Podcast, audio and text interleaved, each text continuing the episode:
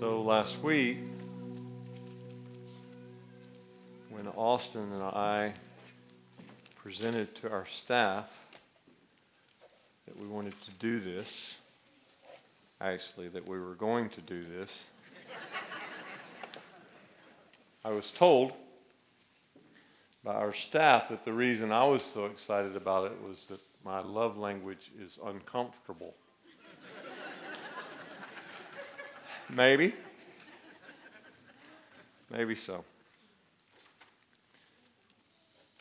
I want you to turn to uh, Mark chapter 14, and I, I double checked to make sure that that's the right, right place. Mark 14. I'm going to begin at verse 3.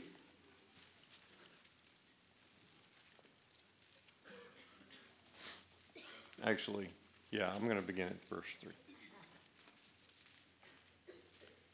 While he was in Bethany, reclining at the table in the home of a man known as Simon, excuse me, the leper, a woman came with an alabaster jar of very expensive perfume made of pure nard. She broke the jar and poured the perfume on his head.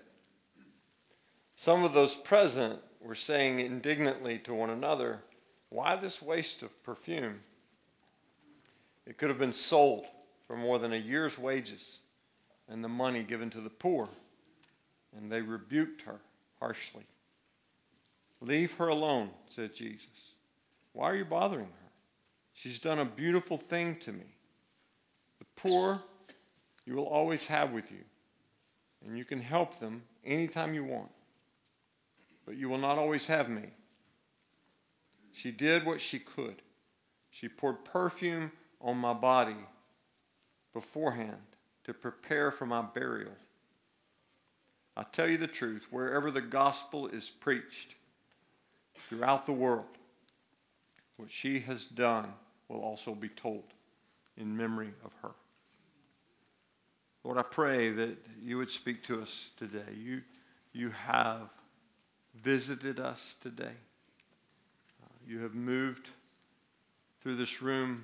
You have spoken into our hearts. You, you have touched things that are broken and put them back together.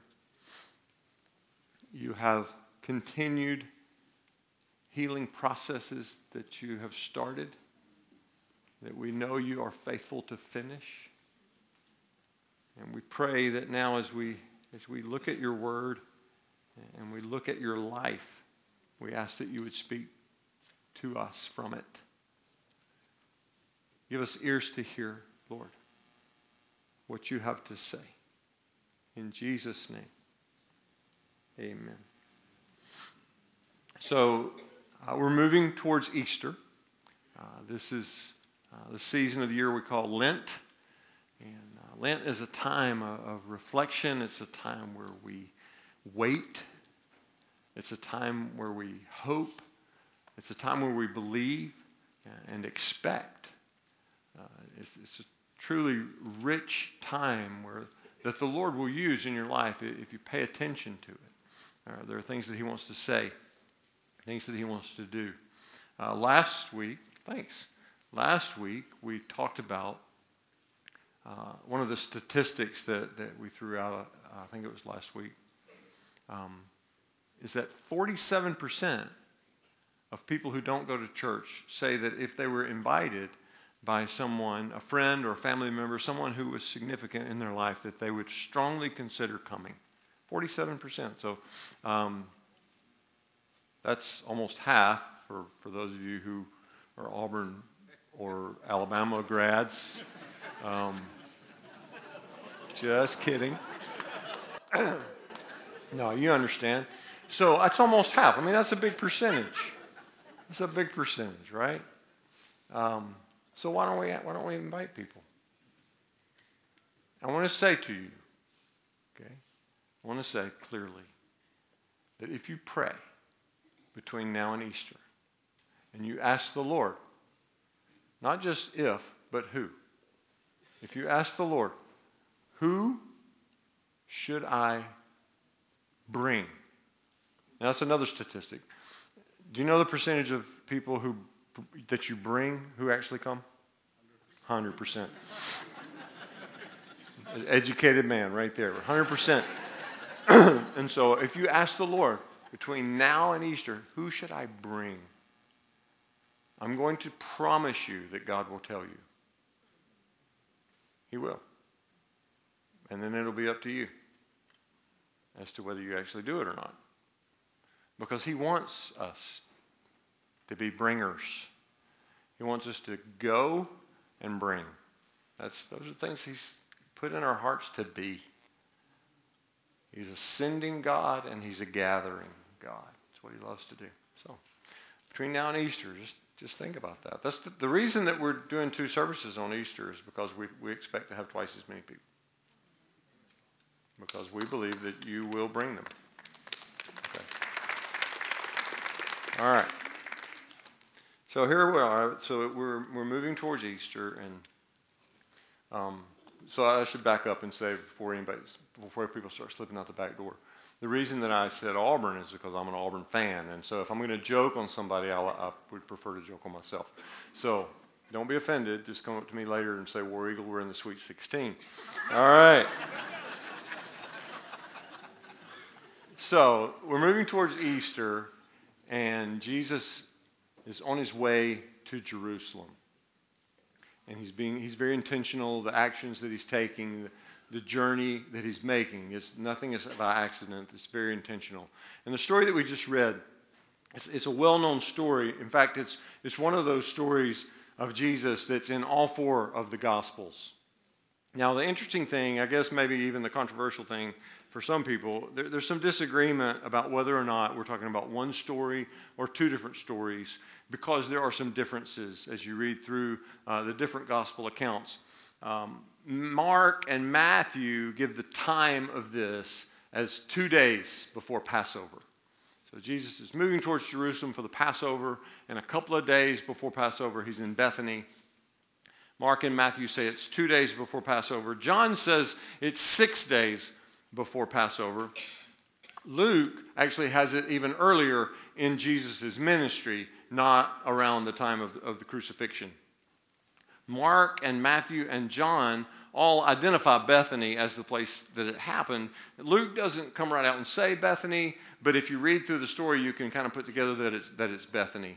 Um, Matthew and Mark say that it's in the home of Simon. Luke says it's in Simon's house. And again, it doesn't say it's Simon's house, but it says that the person who invited him was Simon, so you got to figure Simon's house. John doesn't say whose house it is, so it's a little bit different. Um, Mark and Matthew and Luke say that there's a woman who pours the perfume. Uh, John actually identifies, John is the only one who calls her by name, and, and John says that it's Mary, uh, the sister of Lazarus. Uh, all of them agree that it was a very expensive perfume. Uh, two of them, Mark and John, identify it as nard. Uh, Matthew and Luke just call it perfume. So there's some differences. It, it could be two stories. I, I will tell you my personal theory is that Jesus was anointed a bunch of times. Wouldn't you? Uh, anointing uh, wasn't a completely uncommon thing. It was normal to wash the feet of a guest. And, and if you wanted to take it one step further, uh, you could anoint. Typically, you would anoint the feet of people, you would anoint the head of a king. If you read through the story, some of them say that they poured the perfume on his head, some say on his feet. My guess is they did both. Because the only thing that you could see, the only thing that wasn't covered, head, hands, and feet. So I, am guessing every place that they could anoint, they anointed because he's that good. So uh, we're moving again, we're moving towards Passover. Passover is coming. It's a celebration of how God delivered the people of God, the people of Israel, from bondage and slavery in Egypt. And he did it through uh, these plagues that were set out, but then the Passover in particular was the death of the firstborn of the Egyptians.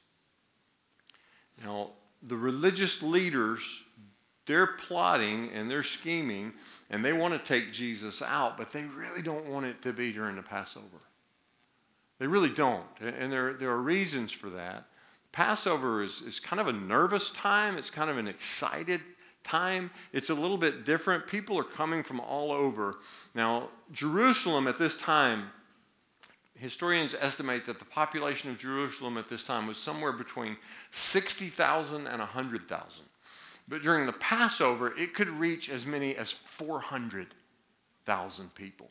So we'll say 350 just to be conservative. So you take a town of 60 to 75,000 people maybe, and then all of a sudden on this particular day or during this particular week, it's 350,000 people, and you know they've come from everywhere. They've basically taken over the city, and they're excited. They're a little bit nervous. They're expectant. They're actually looking for a king. They're expectant. They've come year after year after year, and, and every one of them is coming believing that this is the year. This will be the one. So people from everywhere are there, and they're excitable. And so the, the Jews are looking for a king, and the religious leaders are looking for a way to take Jesus out. They don't really want it to happen during the Passover. Why? Because it will probably cause a riot. Well, guess what? It caused a riot. They didn't want it.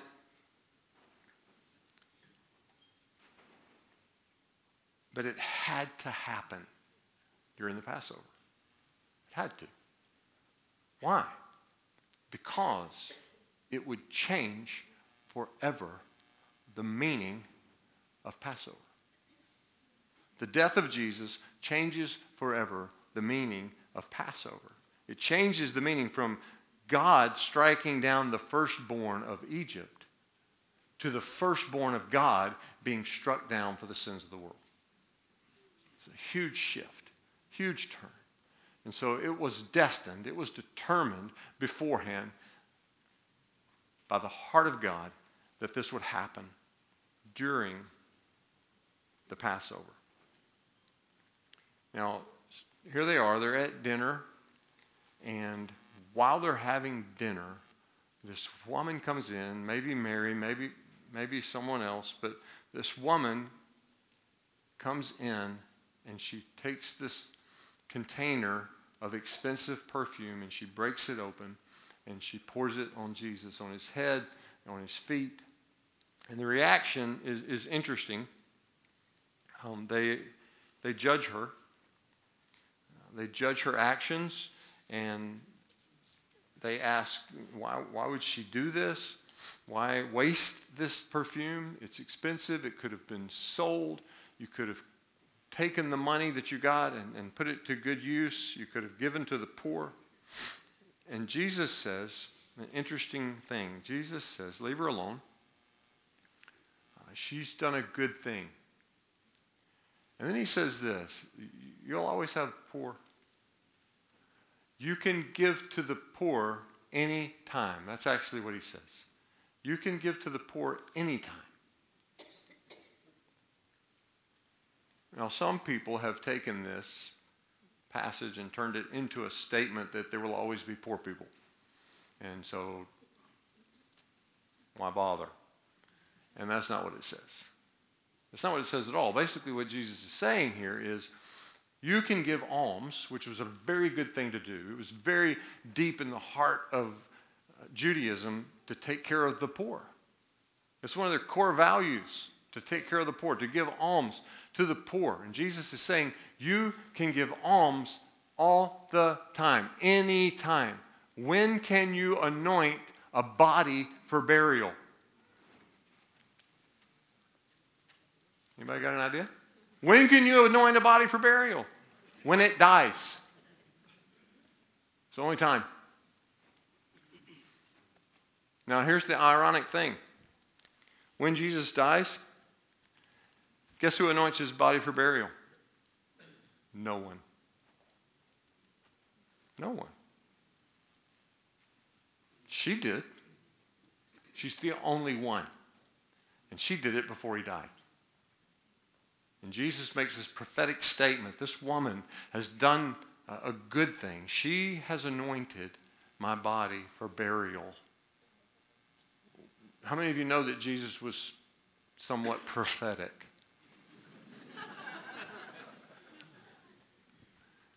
He knew. He knew where his friends would be when he died. Gone. Gone. And so scripture tells us that a stranger actually took his body,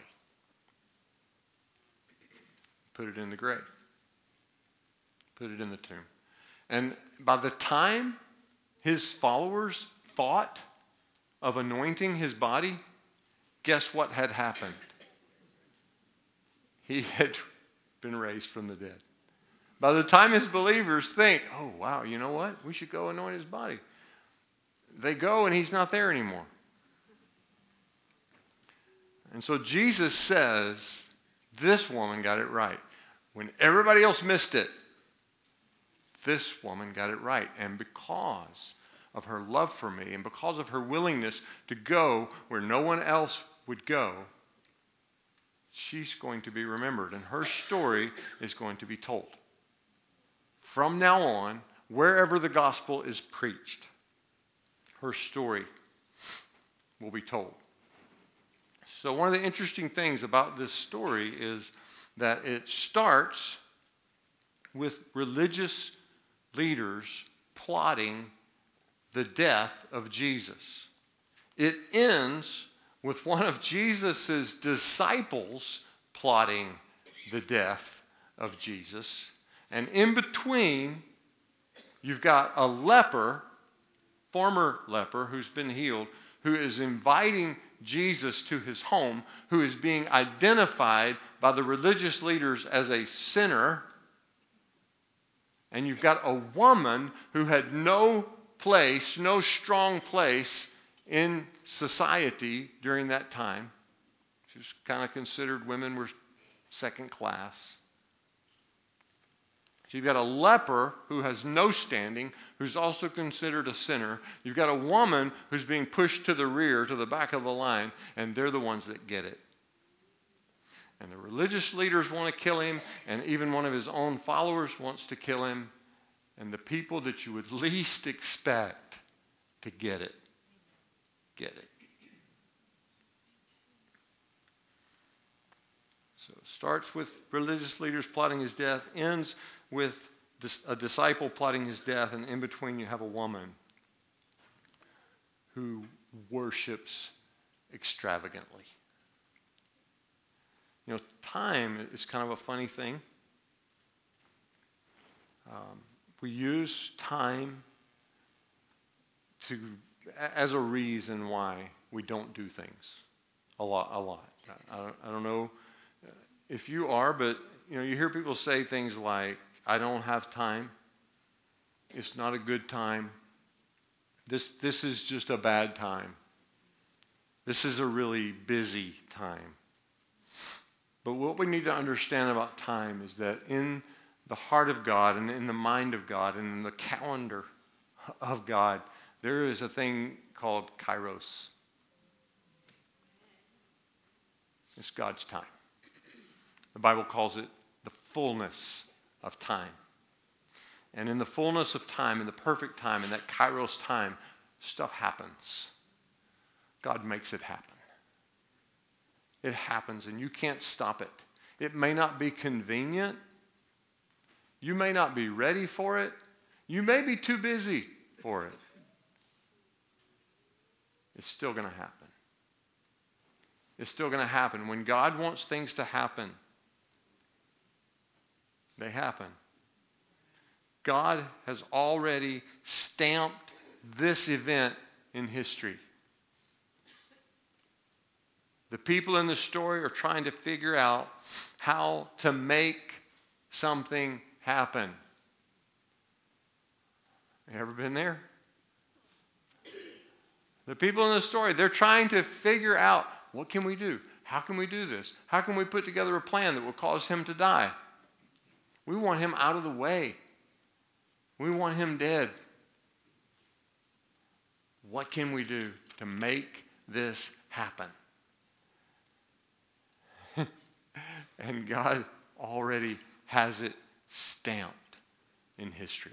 And guys, there's, there's stuff like that all the time. How often do we try to make things happen? Even good things. Even good things. We we have this tendency, you know, I'm gonna I'm going to shape. I'm gonna, you know, maybe maybe if I move this over, you know, maybe I don't know. Maybe maybe we could make things happen. Maybe we need to stop. Maybe we need to stop trying to make things happen. Maybe we need to trust more. Maybe we need to wait more. Maybe we need to believe more. Maybe we need to pray more.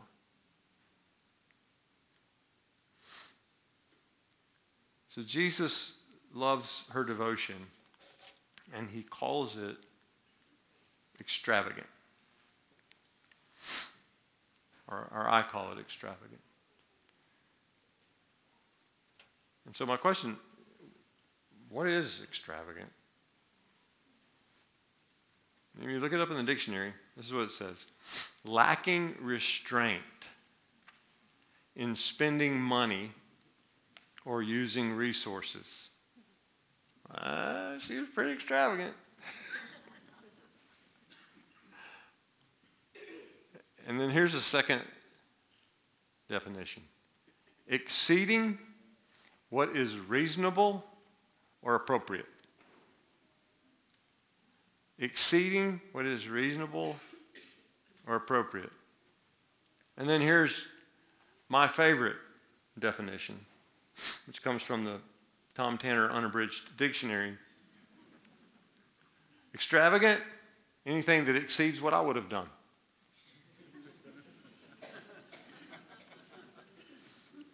more than I am comfortable with is extravagant or excessive. I want to finish today with just two questions. One is why do they oppose it or criticize it? And the second is why did she do it?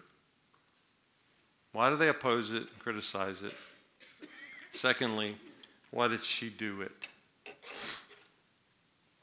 I would say that um,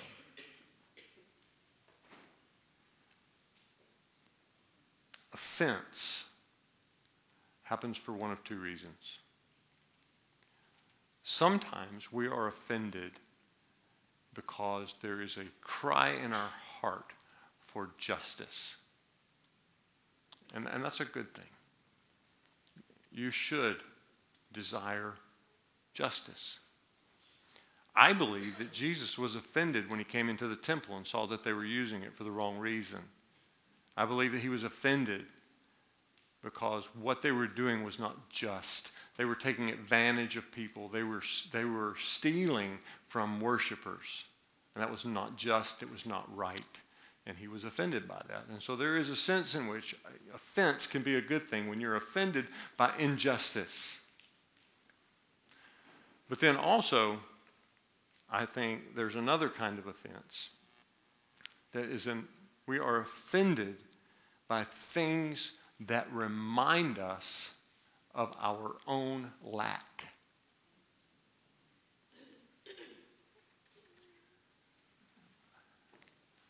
Think about uh, the prodigal son. When the prodigal son comes home and he is celebrated the older son is offended. Why? Because he lacks this intimate relationship with his father that he sees his younger brother having. And it was available to him. It was right there. He could have it. He could have it. But rather than pursue it, he chooses to be offended by the fact that he has more than I have. And sometimes we do that in worship. Sometimes we get offended because people are what we would say excessive in worship.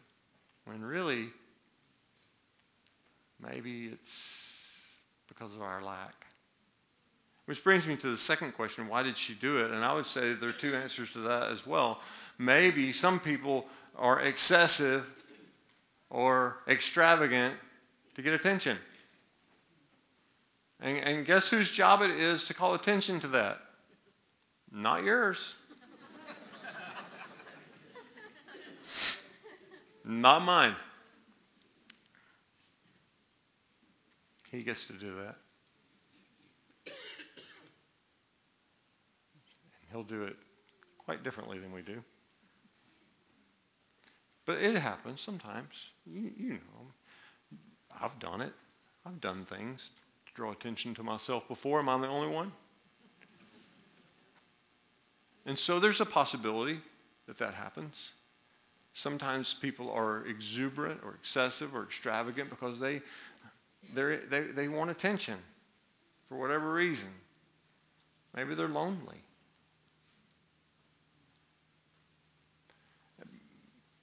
But then also, there is that other side of the coin. People are excessive, they're exuberant, they're extravagant. Because the Lord is worth it. There's nothing. We, I, I can't find words. I'm, I'm up here today just weeping. I can't sing the words. I don't know what to do. I'm out of words. I'm out of actions. I'm out of feelings. I'm out of emotions. There's nothing left. Nothing is good enough for Him. And when there's nothing that I've ever done or said or thought that's good enough, I have to go to some other place. Maybe it's excessive. Maybe it's extravagant. Maybe it's over the top. But does He deserve anything less than that? I don't, I don't think so. So we can hold back. We can. You, you can hold back to make sure that no one judges you. Or you can say to hell with it. Which I just did.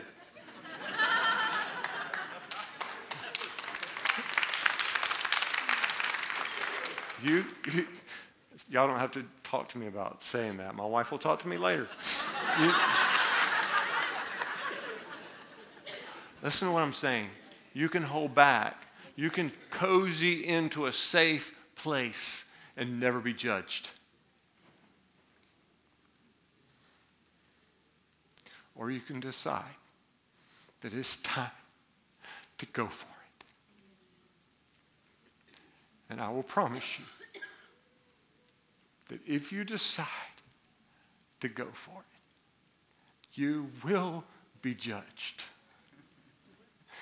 And it'll be worth it.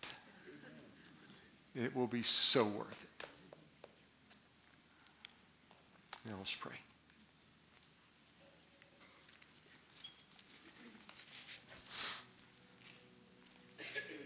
Lord, you are worth everything. You are everything.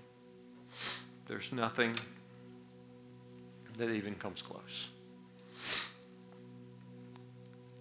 So I pray today that we would not hold back, that we would give you all of ourselves. In Jesus' name. Amen. So we're going to move into a time of ministry, and I, I know the room is somewhat confusing, but we still have this section here, the altar area, and, and here on either side. The only place we don't have is this center. The steps are kind of covered, but, but we have open area. The teams will be, and teams you can go ahead and, and go.